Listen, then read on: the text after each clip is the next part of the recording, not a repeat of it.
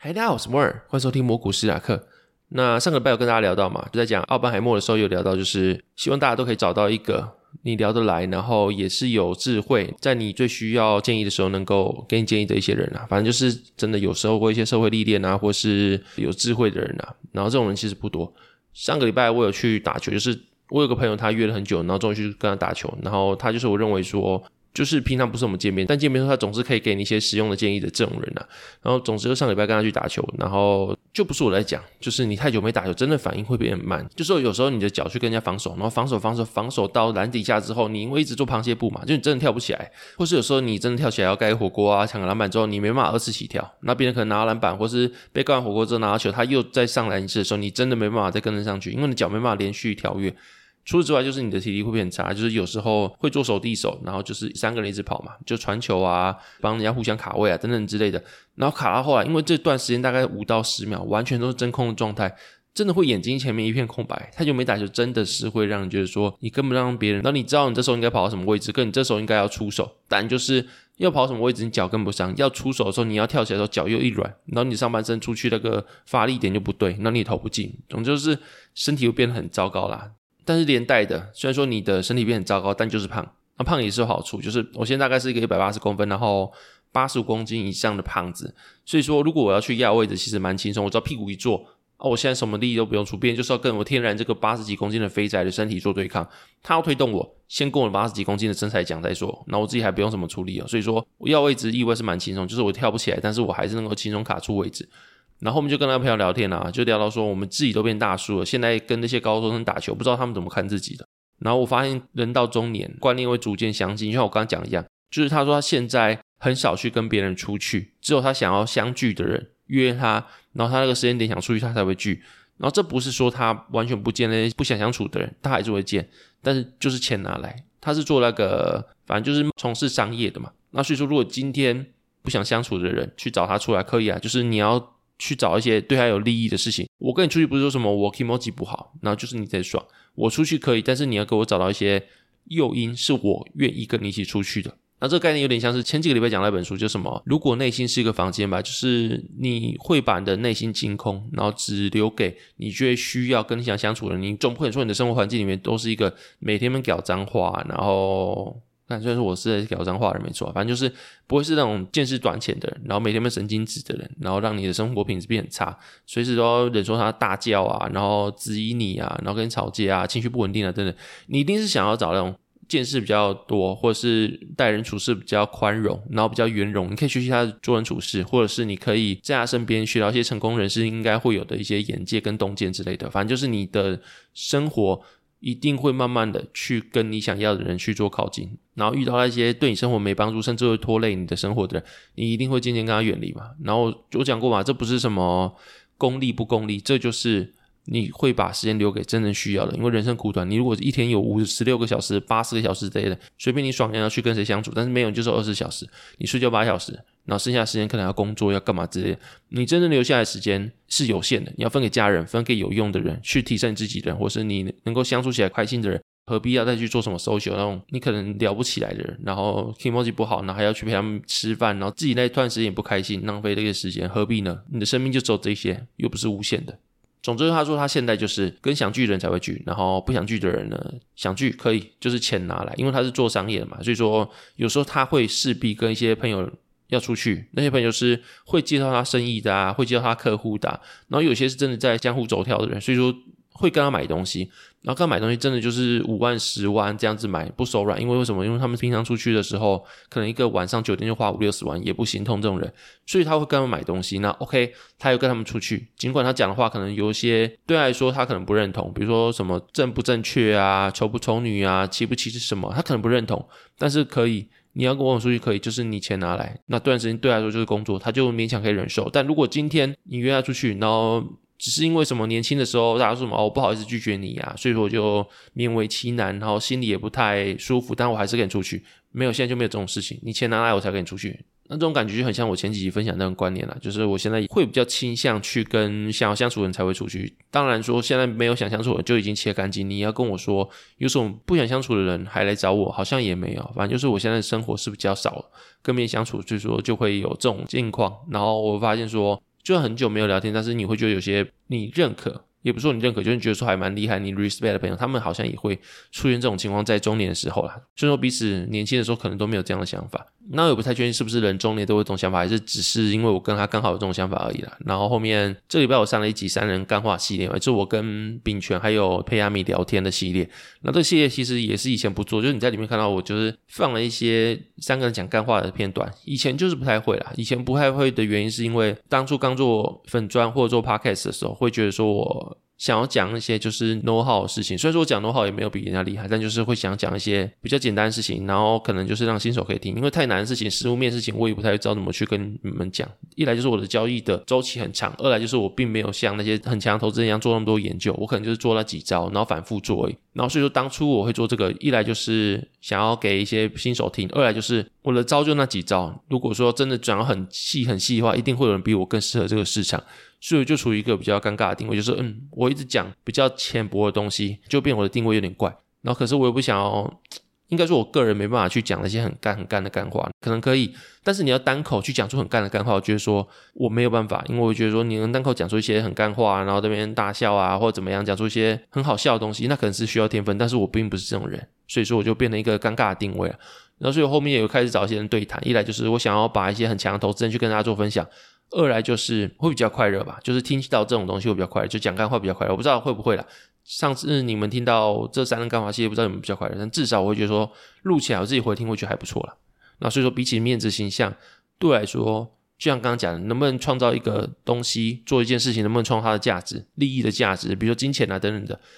是比较重要的事情。所以说面子形象我觉得其实现在对我来说就还好。那如果做一件事情它没办法创造利益的话，那对我来说就是开心就好，面子形象可能就是摆在很后面那个顺位就对。像我最近可能脸书的战术比较有， Podcast 听的人也稍稍变多之后，也有人开始在其他的群组凑我，也有人跟我讲，但是好像就真的还好，就是大家都会有不同意见啦。然后我现在开脸书的粉专开久之后，越来越有种无力感，也不能说无力感，就是你会知道说什么事情是现实，现实就是你没办法改变别人，然后你永远会觉得你是对，我永远会觉得我是对，然后全世界的人都永远会觉得自己是对的，无论你是在什么环境下出生，比如说你可能是劳工界出生，你会觉得说政府要保障我们，那如果你是天生就在企业家的家庭出生，就会觉得说我天生就那么有钱，那可能是我们努力来的，那下面的人没有钱可能是他们没有努力，因为他的父母就灌输到这种观念，所以说你出生的时候可能有些观念是固定的，无论他对错，他就在你心中根深蒂固，然后每个人都会认为他自己是对的，然后这世界就是有60亿个不同的观点都觉得自己是对的这些人组成，所以说你要说这世界上有什么观点或者有什么的理论是解答，或者你说什么标准答案嘛，好像也没有嘛，对不对？因为你只是一票，他也只是一票，全世界有60亿票，可能如果你真的今天把选项分很细的话，61票都投给自己的票，所以就是60亿的不同的选项出现。但所以说今天你要说什么，你能够把你的观点凌驾在人家身上吗？不太可能嘛。你有没有枪？你今天如果你的拳头比较大或者有枪的话，你讲话最实在，因为人家听，因为有生命危险。那如果没有的话，你用理论跟人家辩论的话，也没有强制力，那你要怎么让人家去信服你？你要怎么让人家觉得说你是对的？别人有想法他也会觉得说他是对的、你在说服人家的时候，人家让不爽感，就等于是人家在跟你说一句的时候你的不爽感一样。那与其说大家都觉得自己是对，然后这个世界没有真理或是没有一个标准答案，那不如就是做好自己开心就好，然后不要做一些事情让自己觉得心心不安，这种感觉你只要想象，就是你不要把改变别人当做你的人生目标，因为这是不可能发生的。你一旦看透这一点之后，你就会觉得说一切事情都好像比较豁然开朗了。所以说现在对我来说就是形象没那么重要，比较重要的是做这件事情能不能让自己开心，或者创造金钱价值。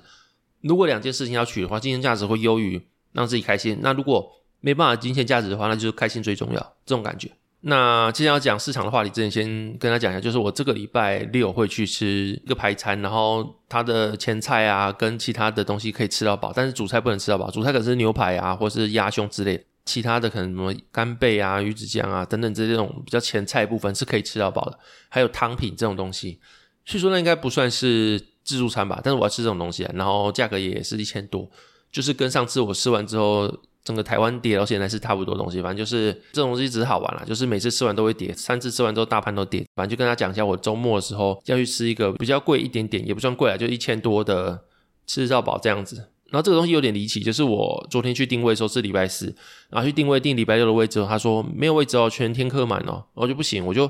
要订4个人的位置，然后后面我就没办法上网一直滑到网络定位，然后去网络定位订，他只有2个人的位置，2个。然后我就去订完两个人位置，然后订完之后呢，我再打上去问说我现在订了两个人位置，我可不可以把它改次？他说哦可以哦，就很奇怪，而且他的态度是很好，然后是很果决说可以哦，就是你打电话现场定位不行，但是你可以线上订两个人的位置之后再请他帮我合并的一个私人位置。好，蛮奇妙，是不是因为餐饮业它有什么网络它能够收集趴的人，然后现场能收集趴的人，然后这两个的名额是不能够互相拿来挪来使用的，不太确定了，反正就是遇到这种事情啦。那最近有开始聊到就是有人开始问 AI 是不是航运 2.0， 那我当然知道是有些 KOL 认为说 AI 有机会比照航运股，然后它会是一个昙花一现吗？那我自己是不这么认为啊，当然说有些风险，但我不认为的这个原因是因为他们两个的环境差太多。像航运我们就知道是短期的供需不平衡的原因所造成嘛，那时候的背景是联储会遇到疫情嘛，所以就开始 QE， 然后所以说那时候是在降息循环跟 QE 阶段，然后现在不是，那这个 PE 的估值的重新调整是完全不一样的事情，他们是在不同的位阶。第二个就是航运它的营收开出来是吓死的，它可能是一年可以赚多少钱，赚个4-50块 EPS， 然后股价那时候可能只有4-50块，然后这个 EPS 4-50块它这个情况可能不只能够赚一年，可以赚个2到3年以上，所以说你直接赚出你的3倍股价，在3年内赚3倍股价，那是不是好到吓死人？是啊，所以它一路喷上去。可是相较之下 AI 它不是， AI 你看它今年它的需求或者它的 EPS 其实没有像航运这种情况，就是它的营收还没进来，你知道 AI 是长线很好，但是它的营收没有进来，所以说第一个它的 EPS 就没有像航运一样，这听起来好像是逆向，但其实不是，因为它是一个很长长线。那第一个就像刚讲的，它资金环境不一样嘛，就是那时候在 QE， 现在是升息循环，那它的 PE 的 rating 就完全不一样。还有加上因为它是长线需求，你把它想象像是网络就好，像网络可能是1995年出现，然后像1998年开始之后，网络它开始有点dotcom bubble 出现，然后每个跟网络沾上边的企业的估值会大幅提高，但如果我们不看这个，看它的实际应用面的话，它需求到现在是没有完全普及的。你要说网络在这个全世界普及率到 100% 吧，台湾是一个比较普及的国家，都没有到 100%， 有些地方还是没有网络，更何况看全世界那些比较第三方国家或者其他基础设施没有那么发达的国家，他们的网络并没有完全普及，所以你说从1995年开始到现在网络还没有完全普及，那它的需求就持续还在往上推进。第二个就是网络它有很多其他衍生品，像 Wi-Fi 出来嘛，然后 Wi-Fi 又什么 Wi-Fi 6 Wi-Fi 7 之类的，它有手机有什么，手机有 3G 4G 5G， 然后另外就是光纤电缆到后面的卫星，像是马斯克 Starlink 用卫星去做网络等等的，网络它后面有很多变体啊，你要说这是不是网络，这都是网络啊。那你说从长线需求1995年到现在，一来还没普及，二来还有很多变体出现，那这是不是一个超级大的长线需求？是。那 AI 它也是一个非常非常大的长线需求，所以说你用航运来比较 AI 我觉得不太行，因为它终究只是一个短期的供需不平衡嘛，然后这样航运的门槛就是资金量而已，它没有什么太大门槛，它没有什么同质化的差异。比如说我今天这艘船运出来的运能跟那艘船运出来的运能，这两艘船的运能有什么差异性吗？其实没有。但是 AI 有，它有护城河，它有技术，它有门槛，这些是没有办法，其他人要进去的话很容易进去，所以说 AI 跟航运不能比啊，一个只是短期的供需不平衡，它其实并不是什么长线的东西，它终究还是会下去，但是 AI 它确实是一个长线的需求，所以我觉得拿这样比，我自己觉得不太适合。但确实有些问题，像我刚才提到，就是 dotcom bubble 里面它其实有很多是假货，就是很多跟网络站到边，但它其实不是网络，它只要名字改成网络就会赚钱的，其实这样子啊，就是你今天是一个做纺织好了，但你把名字改成网络纺织，他妈就可以喷爆。但是那时候也是有些是真货，像是微软，它就真金白银的是一个网络公司嘛，但当初微软从2000年的高点过后崩跌到下一次回到高点是2015年之后的事情，所以说实物面来说是好东西，实物面来说是个长线需求，但不代表说它的股价炒高之后你还是能买，因为东西像我刚才讲的嘛，一个好的交易它是看价格，标的是其实你好的东西买太贵一样是失败的，然后如果你的烂东西买到超级便宜的价格，它一样是成功的交易，所以如果你今天是看交易，那就是看价格。有些真的是真货的 AI 概念股，它也是看到2025年之后的非常乐观的营收预期跟 AI 的需求才会到达现在这个价格，所以这种东西可能要自己看一下，好东西不代表说你可以一直买，你还是要看价格，然后现在就这个关系。但是如果你真的说航运跟 AI 嘛，我觉得它不算是一个同样的情况，大概这样子。然后刚好聊嘛，就是价格啊，或者你说估值才是一个最硬的一个指标，然后加上我前几集有聊到就是景气循环股的一些相关标的，然后也有朋友在问啊，然后在大盘涨了一段时间之后，确实市场上还是有些蛮便宜的标的，就是有些东西涨很多，像科技股可能跟大型的巨头涨很多，但是你说小型股跟一些非 AI 相关的就是 BI 股，他们估值还是偏低的，所以现在就是处于一个你的指数来说涨蛮多，但是你的标的来说还是有些便宜到靠北的东西啦。然后在疫情复苏之后，你是可以找到像是明年的巴黎奥运这样子的催化剂，然后你如果去看制鞋的话，现在是蛮便宜的价格。然后我最近也是在看这个部分啦，然后这些其实跟记忆体不一样，他们两个都是景气循环股，然后也都是我的选择之一。但景气循环股来说，记忆体它比较算是长线，应该说它的题材是它的 Edge 端或是你的 AI server 这端，像是 AI server 对 DRAM 需求或是 Edge 端对记忆体的需求都是蛮乐观，但是它不是一个近期能够看到的事情，比较像是偏长线，并没有短期的催化剂，像是它会看的题材是车用或是你说 AI server，AI server 它对 DRAM 的年需求的成长是很乐观，没错。然后车用的话，它可能 Edge 端应用的话，它也需要很多很多的记忆体。加上现在可能手机看到慢慢开始复苏了，然后复苏完 NAND 它被持续减产，那可能会来一波比较大的供需反转。那这些都是记忆体会有的题材，但是你不会明确看到说什么时候这个催化剂会出现。所以说这个觉得是一个比较，你知道它是未来有个大行情，但是你不太确定什么时候会出现。然后另外的话，我讲记忆体是原厂，然后下面模组厂其实是已经涨蛮多，它有点搭到 AI 爆升的这一波，所以说我现在讲的是原厂，像是奈亚克或盲点，或是你说美光啊，然后三星或是海力士等等的。所以说记忆体的逻辑是这样子，然后相较之下制鞋就是比较经典的景气循环，就是我知道说它会起来，但是它起来之后它也是会下去，因为它并没有什么长线需求，它可能就是一个事件性的，然后或是一个短期的供需不平衡所起来的一个现象。所以说制鞋看起来就是比较像一个典型的景气循环这样子。然后目前我看制鞋是有几个原因，第一个就是它的环境面的话，其实谷底已经过，像是北美的消费力道虽然说还没有很强，但是目前的话你可以看到 Nike 的法说会，它有说就是他们的一些鞋类跟服饰类库存已经开始慢慢的回到正常的状况了，所以他们对未来的展望是相对过去来说是乐观很多的。所以它的毛利率是持续下降，但下降原因推测可能是因为打库存啊，所以它要降价出清等等，所以导致它的毛利率会下降去把它库存消掉，但这个东西应该是短期现象。那另外就是高阶的瑜伽品牌像 Lululemon 他们也上调了2023年全年的财测目标，所以其实你看目前的运动品牌他们可能还没有回到过去的盈利水准，但他们的谷底应该差不多就是这个样子的。然后加上 Q2 的时候巨阳啊、鸿儒还有丰泰他们也对下半年有一样的看法，然后像其中巨阳也认为说日本的客户的需求是有的，然后美国客户的库存去化他们认为已经相对尾声，开始增加订单，所以这是 Q2 的先前的一些环境。然后 Q3 的话，因为刚刚 Q2 的时候认为说北美市场还是偏弱的嘛，但 Q3 的时候已经看到北美的复苏迹象是出现，像 Shopify 最新一季的年增也有到 31%， 然后 Pinterest 或是 Google 跟 Meta 他们等公司的法说会有说广告收入已经开始成长，可以推测说广告主愿意下广告就是因为广告的成效已经开始出现，那是不是美国零售销售有逐渐复苏的迹象，就东西开始卖得动的，那我会认为说可能美国的需求后续会开始转强。然后食物面上你会看到有些东西像是催化剂的部分，就是预计奥运前会有一波备货潮，然后我认为说北美的复苏也是它可能会出现催化剂。那当然因为催化剂有些不如预期的地方，就是中国它的市场是一直不如预期的，那它可能是有些结构性的问题，像是它的人工已经不再便宜了，像巴西啊、印度啊或是墨西哥等等这些的人工都比中国便宜很多，尤其是印度它是世界第一的人口大国嘛，加上它的人口是全世界最便宜的，所以说这个情况下世界工厂这个优势已经逐渐被印度所取代，所以它第一就是人工已经不再便宜了，二来就是中国的人口基数实在太大，然后太大过去来说可能是好事，但它永远没办法转换成内需消费市场化，它人口逐渐老化，那它人口结构就逐渐改变嘛，那这个人口逐渐的恶化你要去做一些调整，比如说像台湾的人口也老化，然后日本人口也老化，韩国也面临这个问题，那这些国家如果人口老化的话，表示它是青中年或者青壮年这些人是变少，那这情况下怎么解决？你要立即解决就是去找移民进来，然后这是可以的，就是台湾、日本或是韩国你要去解决人口结构问题的话，你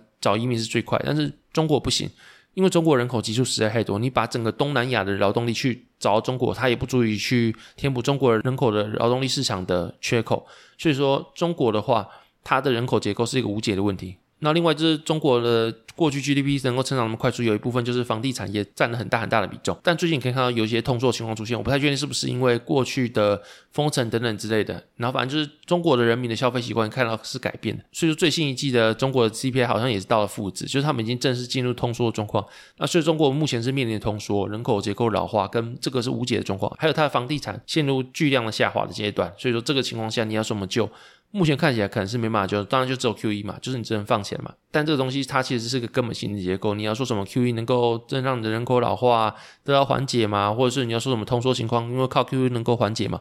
其实那都是一个以太确立，很难去改变那个情况，你没办法去用什么你的资金行情系统去缓解。如果真的可以的话，日本就不会，它的通缩就不会那么久了。所以说刚才聊到的制鞋面实物面来说的话，中国不如预期，就是大概会有这些原因出现。那其实你如果看制鞋很简单，你就直接去看那个本净比就好，因为通常的话你去看景气循环股的本益比很难看，因为它有时候它的本益比高的时候反而是你需要去购买的时候，因为什么？它本益比高就是因为它的营收下降的非常夸张嘛，然后所以说会导致它的本益比过高。然后这情况就跟一般你去看其他的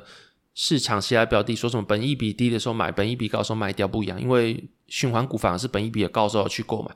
但是如果你去看制鞋的话，最简单的方法就是直接去看它本净比。然后目前我看的就是丰泰啊、玉琦还有自强、宝成跟百合。你要说严格说起来的话，制鞋是丰泰、玉琦跟自强还有宝成，然后百合它不算是制鞋，它是算是制作鞋子材料的公司。像是你说什么连扣带啊、织带啊、鞋带啊，或者是什么松紧带等等，它比较是偏向做这个东西。但是你说成品的鞋子然后去跟品牌商合作去帮他制作的话，比较像是前面讲的那四间公司这样子。然后各国部分我可能就比较快带过，一来就是这种东西一定有更多人比我更厉害，二来就是我不太想要在这边讲这东西，因为我觉得讲个股就是有风险啊。然后像之前讲的什么重打就烂的跟什么一样，幸好没有来咬我，不然都吓死了。反正总而言之就四个东西的话我会看，然后这四个东西都会有它比较不一样的地方。像是丰泰跟宝成他们可能是主要是帮 Nike 代工的部分，然后预期它可能是做比较差异化了，比如说它是做户外休闲鞋嘛，然后户外休闲鞋的话它可能就是去帮 Timberland 啊或者是北脸 North Face 代工，但是他们就没有帮 Adidas 跟 Nike 做代工，因为它不是做运动鞋，它是做一个比较户外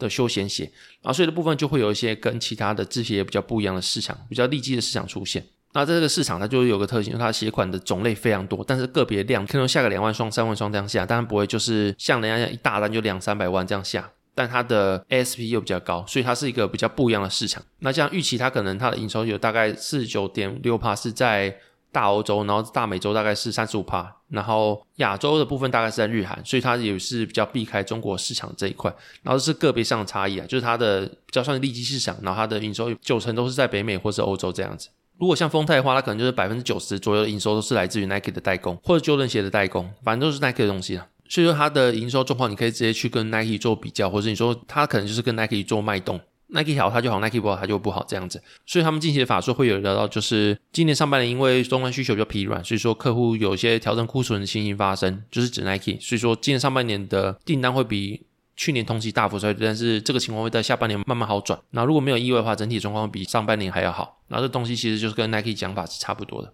然后你也可以注意它的股价净值比已经到历史的低点了，所以我觉得这个也是一个蛮好的指标。然后另外就是因为丰泰它是做运动鞋的嘛，然后有些我强者朋友他聊到，就是你做运动鞋跟你做休闲鞋它有不一样的情况，就是运动鞋比较好做，休闲鞋比较难做。所以说你如果品牌商在运动鞋下单的话，可能1到2个月可以拉货，但是你在休闲鞋下单的话可能要4个月之后才能拉货。所以说你可以去观察丰泰它可以作为其他像是预期的先行指标。那如果说明年是奥运的话，理论上比较受惠会是运动鞋，但是休闲鞋可能是因为大家都有跨足，或是因为这个同一个族群都会一起涨，所以说基本上也会一起受惠，但是受惠最多的理论上还会是品牌的运动鞋这样子。那另外像宝成的部分，它就是台湾最大的鞋类代工厂嘛，那它也是帮 Nike 代工，所以其实也没什么好讲。但是它跟润泰集团有转投资一间叫润成的公司，然后润成公司又是南山人寿的股东，所以说目前的话你去买宝成，它一部分就是会去买到南山人寿的盈利，然后南山人寿又是跟债券它的盈利有相关，所以它可能又比其他的产业来说跟利率环境的敏感度会有更大的关系啦。但是目前对我来说，如果价值在这个价格的话，宝成反而这个部分是一个加分项，就是它跟南山人寿的盈利可能有些牵扯这样子，所以说你可能要注意这个是其他的鞋类公司没有的东西。然后最后一个是自强，跟刚刚前面也不一样，它是专门做足球鞋的，算是一个比较你也不算利基市场啦。那它的客户可能就有 Nike 啊、Adidas 或是过去意大利足球鞋品牌像是 Lotto 之类的。那过去这个在财报狗的有一集访谈之后又聊到，就是因为它的鞋底跟鞋面会是一体成型的，然后这样一些足球鞋它对于一些鞋类的耐磨啊，或是一些材料技术上比较严苛，所以说这个也是他们认为说跟其他的品牌有些差异化的地方。然后目前全球最大的运动品牌像迪卡侬也是它的客户之一，那除了刚刚的制鞋业之外，百合它是一个算是跟制鞋有相关，因为它是做鞋材的嘛，像是松紧带啊、鞋带啊，还有反光产品这样子，然后这个东西也是可以一起看的。反正他们这些东西基本上都在历史的最低点或者在相对低点，然后这几个东西我觉得是我目前会观察的，但是没有观察得很透彻啊，这个东西就是花一两天时间去做整理这样子。然后目前的话，以我自己的方法可能是都买，然后因为我没办法去观察到差异化，然后我也不知道说什么东西比较涨，然后但我知道这个东西是蛮明确的，然后就是在明年会做发酵，那就对我来说可能就是全部都买。那当然说这种东西就是有可能看错啊，然后就是给大家做参考这样子吧。那今天进入笑话时间，第一个笑话是为什么橄榄树都没种在一起？因为要避免群聚感染。那第二个笑话是萧煌奇都开什么车？萧煌车。好，这里面如果喜欢我节目，可以在 Podcast 跟 Spotify 给5星评价。如果想要商业合作的话，也可以在上面找我商业合作资讯。那这期节目就先到这里，拜拜。